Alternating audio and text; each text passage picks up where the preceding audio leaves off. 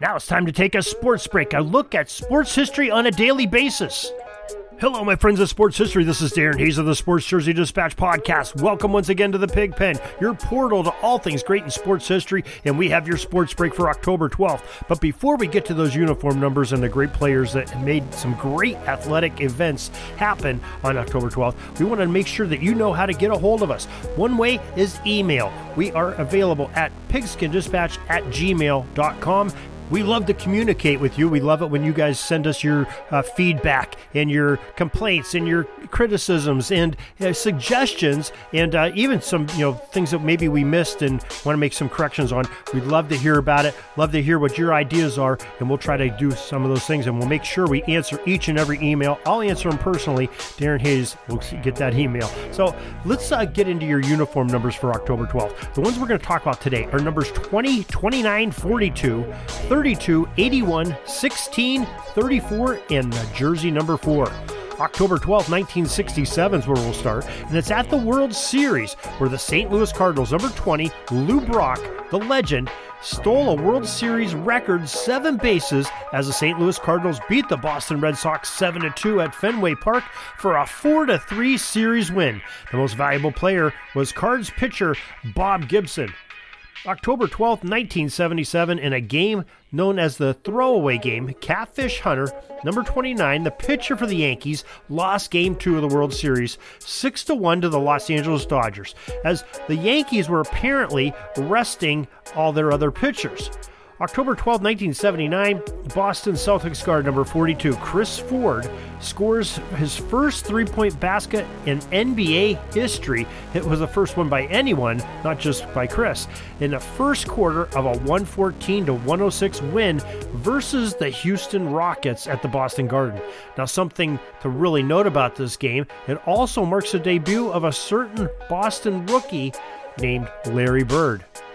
October 12, 1979, future Basketball Hall of Fame guard forward number 32, Magic Johnson, made his debut for the Los Angeles Lakers at the San Diego Clippers. The Lakers won that game 103 to 102. October 12, 1982, Milwaukee Brewers Paul Molitor, number 4, produced a World Series record 5 hits. October 12, 1989, a blockbuster NFL deal occurred this day. Dallas running back Herschel Walker, number 34, was traded from the Cowboys to the Minnesota Vikings for five players and six future draft picks, including future stars Emmitt Smith, who wore number 22, Russell Maryland, 67 for the Cowboys, Kevin Smith, and Darren Woodson. October 12, 1991, Doug Flutie, number 22, of the BC Lions uh, set a CFL passing record of 582 yards, despite losing to the Edmonton Eskimos 45 to 38 in overtime. October 12, 1991, Mike Lerch of Princeton tied an NCAA record with 300 receiving yards. That's quite a lot for a receiver to catch in a college game.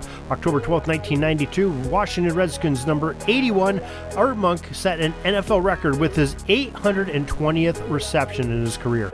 October 12, 1999, Pat LaFontaine, number 16, uh, for multiple franchises. Well, unfortunately, he was forced to formally retire from the NHL due to some lingering concussion problems that he experienced during his play.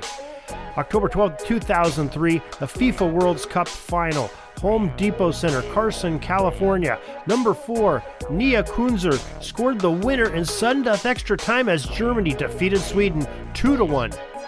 October 12, 2016, Auston Matthews, number 34, became the first player to score four goals in his NHL debut for the Toronto Maple Leafs in Ottawa. Now, that is just some great history for October 12th. We try to cover each and every day some of these biggest events, the biggest players, their jersey numbers, and a lot of history going on here. You know, it's uh, sports history with uh, you know on a daily basis. And we hope you're enjoying this, and uh, hope you tune in each and every day for some more great uh, sports history. In the meantime, go over to SportsHistoryNetwork.com. We have our podcast on there, Pigskin Dispatch and the Jersey Dispatch, as well as our audio drama, Orville Mulligan Sports Writer, and it also we have uh, you know like 30 friends on there that have some podcasts too on sports history. It's all genres of sports, all eras of sports, just about anything you can imagine in a sports history mode, well, we got it covered at sportshistorynetwork.com. Also, go to our websites, pigskindispatch.com and jerseydispatch.com for some more great insight on sports history. Till tomorrow, everybody, have a great sports history day.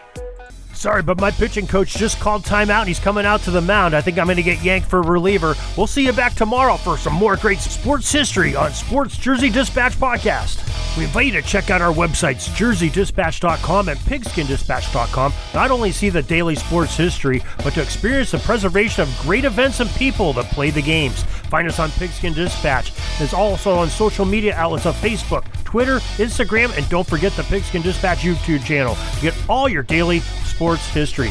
Pigskin Dispatch is happy to be associated with the Sports History Network, the sports headquarters of yesteryear, found at sportshistorynetwork.com. This podcast is part of the Sports History Network, your headquarters for the yesteryear of your favorite sport. You can learn more at sportshistorynetwork.com.